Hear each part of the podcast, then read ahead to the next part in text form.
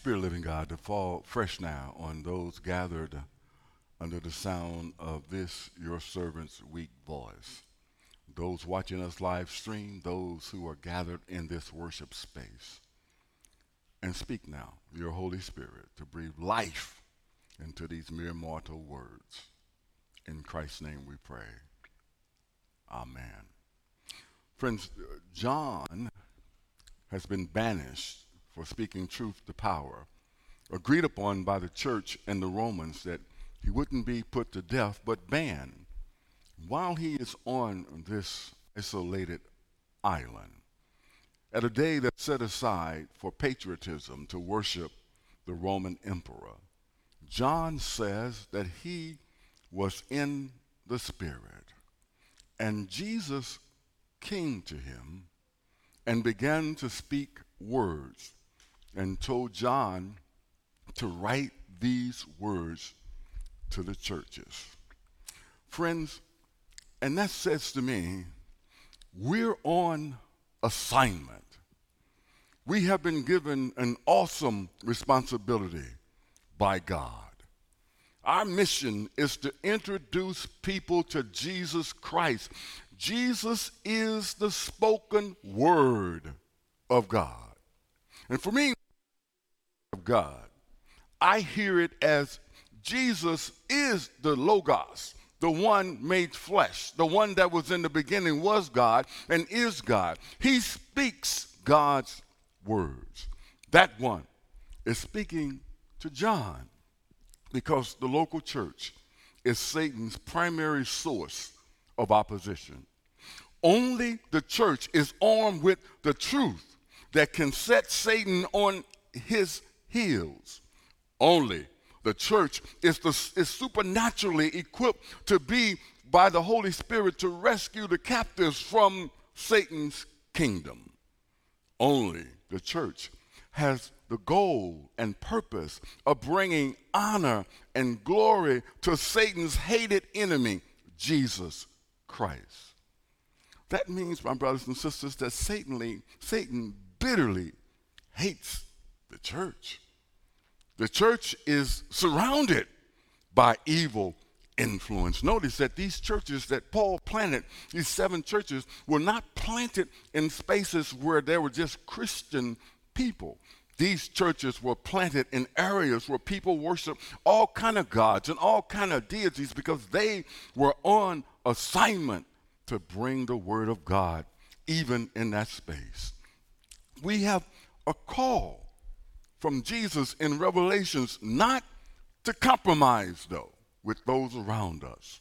Love and faith are essential when facing ungodly influences. There's no way that we can achieve our mission without faith and without love for God and each other. It's too daunting of a task. We cannot achieve it on our own. In the book of Revelation, John addresses these seven churches. We've already seen the church in Ephesus who got so caught up in the mission that they forgot why they were doing the mission. They lost their first love.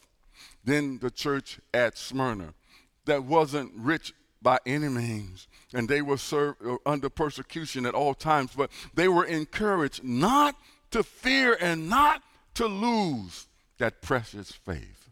Today, let's look at the church at Pergamon the message of Pergamon is we need a personal relationship with Jesus Christ if we're going to achieve our mission. We need a personal relationship with Jesus Christ. At the time, Pergamon was the center of Roman emperor worship. And, in, and those in power demanded allegiance to worshiping a godlike emperor there was a large throne like altar built on the cliffs that overlooked the city of Pergamon. It was for the Greek god Zeus. It may be one of the reasons that John refers to the area as Satan's throne.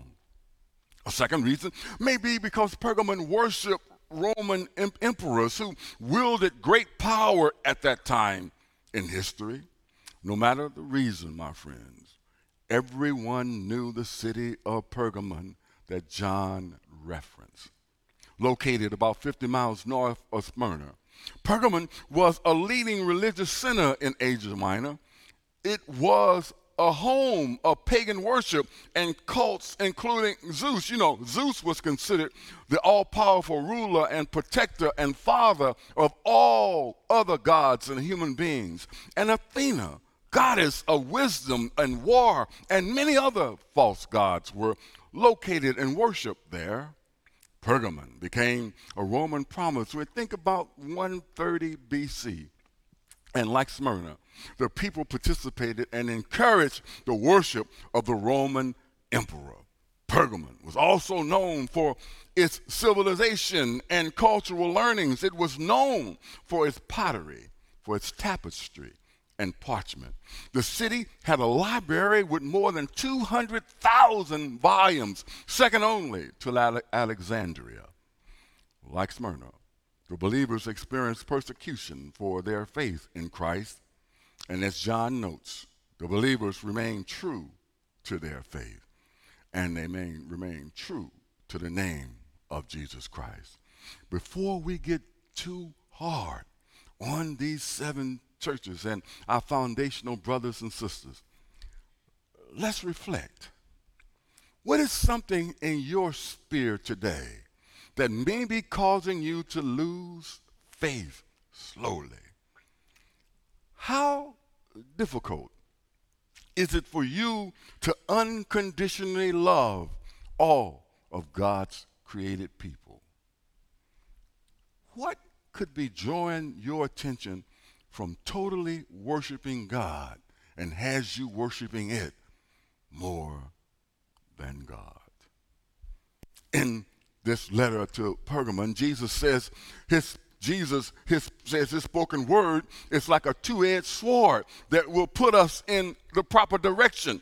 He says, the spoken word of God is powerful. It's a double edged sword. The double edged sword that John refers to in verse 12 is a picture of a weapon used in battle which had sharp edges on both sides. It both cut going either way you wielded it, it would cut true and cut deep. In verse 12, John refers to Jesus as the one who has the double edged sword. Friends, don't miss this statement. The Word is Jesus. Jesus is the spoken Word of God. The Logos, the spoken word expressed directly from God's heart because Jesus is God, the one that is speaking to John is none other than the risen Christ. God is speaking these words. The words Jesus speaks will cut true and they'll cut deep to divide truth from error. John also refers to a double edged sword as the word of God being spoken by one who holds the seven stars in his hand, who walks among the seven lampstands. Clearly, a reference of God and Jesus Christ walking between the churches. This is Jesus wielding the sword. This is Jesus speaking spoken word of God will cut through all spiritual false teachings and worldly lies. The spoken word of God will separate and clearly reveal the truth from everything that the world is trying to take us away from. The spoken word of God cuts deep, but like a double edged sword, used properly on a battlefield to reveal sin and bring spiritual healing and life to those who believe. It gives revival. Church, the church has always been in need of revival from time to time to remind us why we do what we do. The spoken word of God will accomplish all of that. It is designed and intended to accomplish when used correctly. When it's spoken through faith and spoken through love, the spoken word of God will reveal the truth of God and my brothers and sisters, the spoken word of God is all powerful and it can cut through a spiritual heart of stone. However, the word of God, if it's ignored or muzzled or imprisoned and not listened or adhered to, not shared, it will do nothing for the person who's living in rebellion and don't know the things of God. It has to be shared. We cannot take this word in on Sunday or you're reading it or having a relationship with Christ without spreading it to others. Remember, the word of God is powerful. God spoke the worlds into existence. The word of God will break free change from us. The Word of God is living and alive and active. The Word of God will never be totally extinguished. The Word of God will accomplish all it is meant to accomplish and all the promises of God that we read in the Scripture and we find in everyday life. All that has been spoken has been still to come, will come to fruition. If God spoke it, I believe it the power of God's word will break every chain, will break everything that tries to take the faith, our faith from Jesus Christ, will break everything that tries to steal our joy and love of God. There is no power on earth more powerful than the word of God. The Bible says, not even the gate of Hades will be able to prevail against it. Second, God knows and sees all, including our situation. Roman Roman rule was the ruling power of the time. The, emperor, the emperor's word was powerful. Roman governors were placed over areas and they were divided, the, the Roman governors, they had two classes of them. You had those who had the power of life and death, and they wielded the sword. Only they only they could sentence one to death. And then there were those that did not have the right to have someone put to death. They, could, they couldn't wield a sword at all. The fact that Jesus says he has a double edged sword I believe speaks to the idea that his authority was higher than any other type of Roman government. The power of Rome was limited, but Jesus' power is that of a risen Lord. Not of a Lord that you put to death, but a Lord that has risen from the grave, a Lord that's straight from heaven with all known powers in his hand. The risen Savior's power. The power of Satan is limited when it comes to dealing with Jesus Christ. John, in relating his vision in Revelation and the message that he brings to the churches in the beginning of this letter, is reassuring to the believer that God knows and sees everything and that God is concerned about us and God loves us. We saw that last week that Jesus knew a person's name, and here we find that Jesus knew where each of those people lived. Jesus knew exactly where the believers were and what they were experiencing at the time. Jesus knew all about the persecution that these people were facing at that time. And I want you to know that without a doubt, Jesus knows exactly what you're experiencing in your life today. Jesus knows exactly what we're going through. It wasn't easy being a Christian at Pergamon with all the idolatry and the worship of false gods, along with all the false teaching and threats of persecution and death. It is not easy being a Christian in a consumer cancel culture society either. It's never been easy to be a Christian. Always we have to look and depend on our relationship with God to see us through. Third, remain faithful regardless of the circumstances we find ourselves in. It's not easy to remain faithful in the face of immorality, in the face of false beliefs, like those promoted in throughout the city of Pergamon and some even in our city of Bloomington Normal. Yet the believers stood firm in their faith. They remained true to the name of Jesus Christ. The believers, as we see, were com- com- committed to stay where they were. They refuses to recant their faith. The persecutions that the Christians were living under did not lessen their faith or courage to stand up for Christ and speak a word about how good their God is. On the contrary, they may have become more courageous the more persecution that they faced, and their faith grew stronger. And they remained faithful witnesses to their faith in Jesus Christ.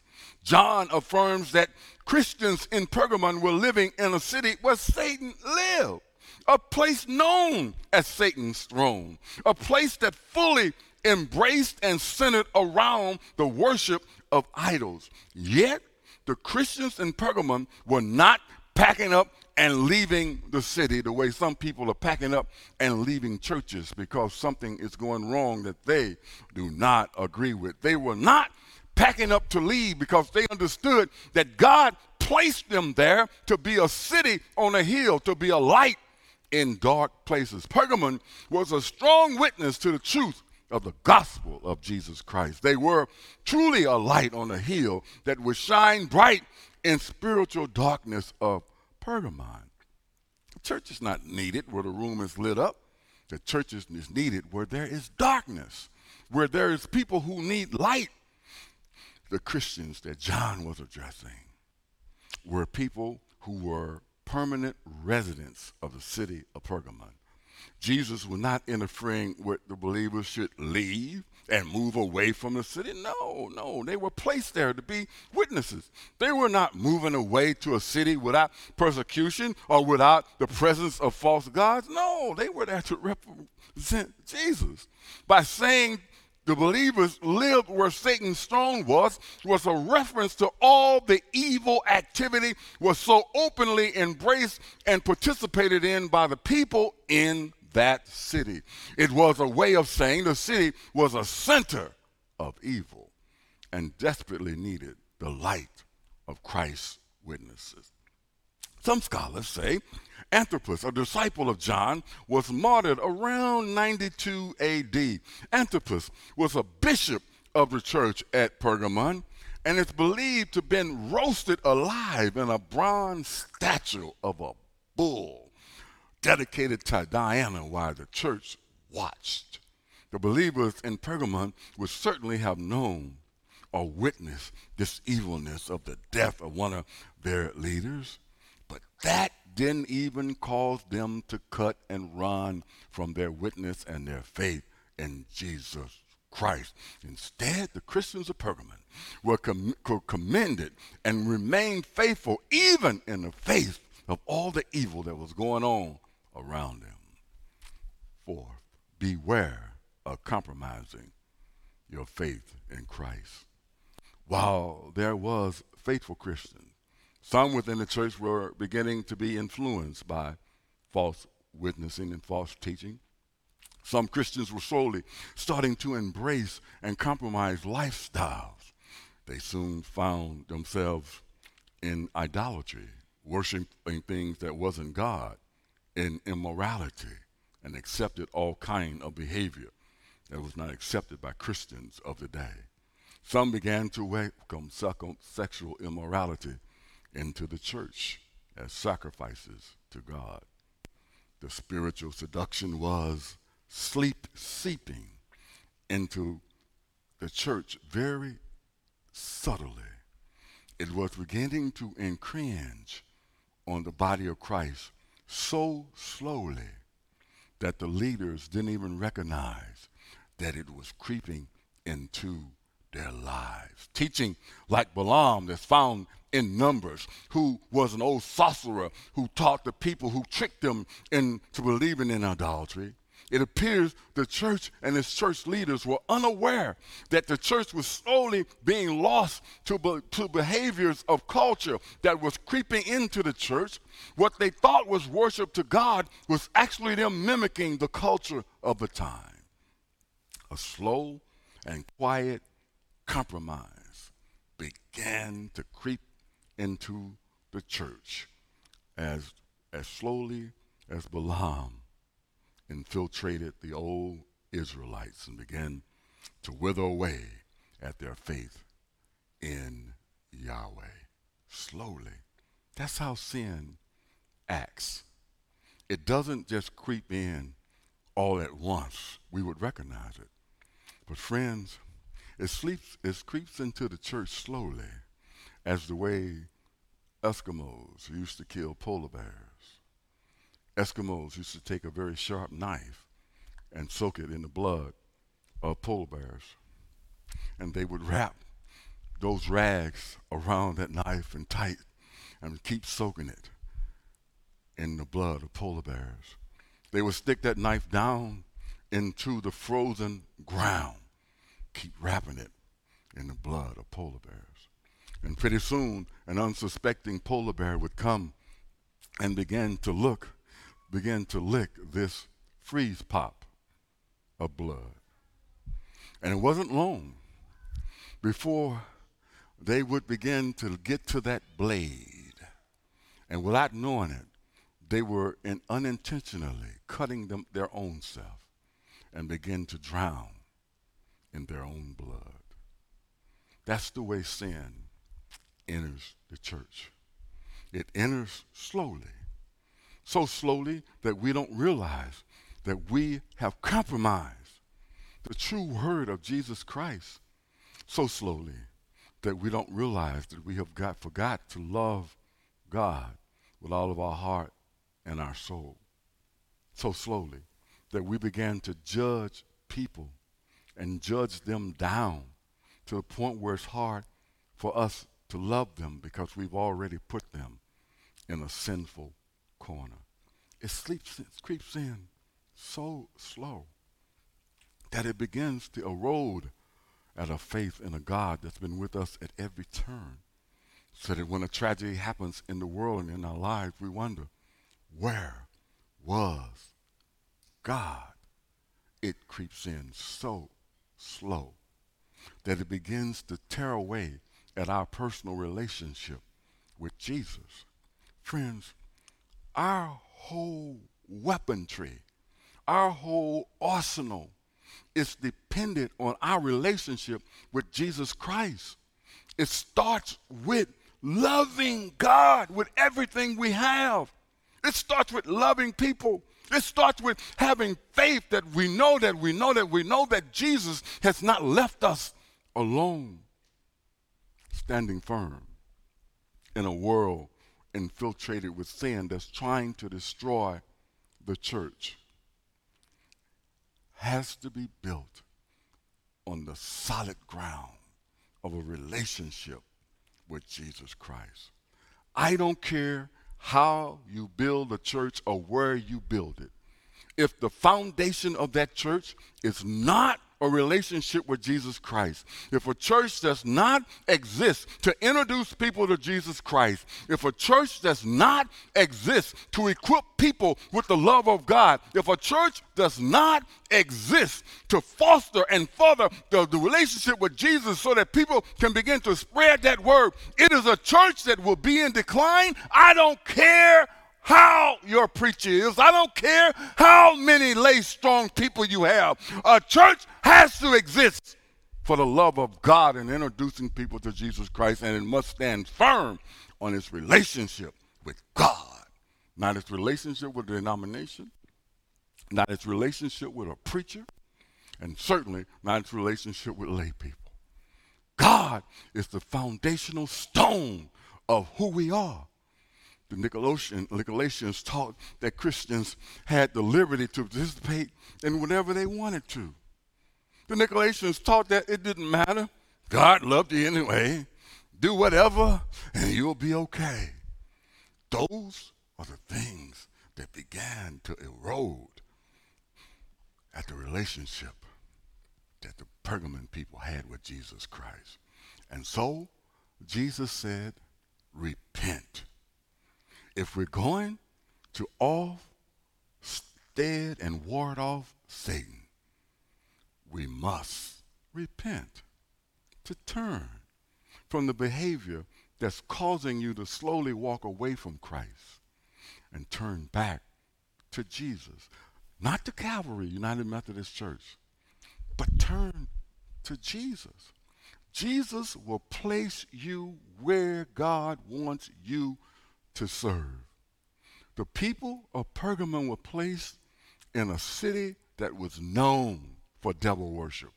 But God strategically placed them there so that the folk could see an alternative, another light, so that folk could see that there's more to the world than what you see these people worshiping this idol god, this Zeus, this emperor. There's more to life than that. The majority of the people were suffering. And God wanted them to know that there is a better way of life in Jesus Christ. Our relationship with God will send us to places that we had no idea we wanted to go to. I certainly wouldn't be here if it wasn't for my relationship with God. Our relationship with Jesus will place us where God wants us to be. We should never be afraid to teach people and empower people to have a relationship with Jesus. It is the salvation of the world. It is where we get our strength from. It is where we're able to stand up and say, Not in this house, devil. As for me and mine, I'll remain faithful to the teachings of the Lord Jesus Christ. Love of God, love of neighbor, faith in God, relationship with Jesus Christ the first three things that the risen Christ says to John to write to the churches. Don't lose your love. Don't lose your faith. And continue to nurture the relationship that you have with. Father, we thank you for your teachings in your Bible. We thank you that this is a word that comes directly from you, not from any human being, but you said in Revelations that you were the one talking to John. John said that he scribed what you said, and we thank you that you know exactly where we live. You know the hardships that we face. You know the difficulties of being a Christian in Bloomington Normal and indeed in the world. You know how tough it is to love the people you have created. You know how tough it is to have faith in a world that tries to steal our faith 24 7. And you know how tough it is to have a relationship with you when there's so many other relationships buying for our minds, our hearts, and our souls. God, we pray that your Holy Spirit will never forsake us, and we will be able to remain your faithful people in this place that you have given us to labor. In Christ's name we pray. Amen.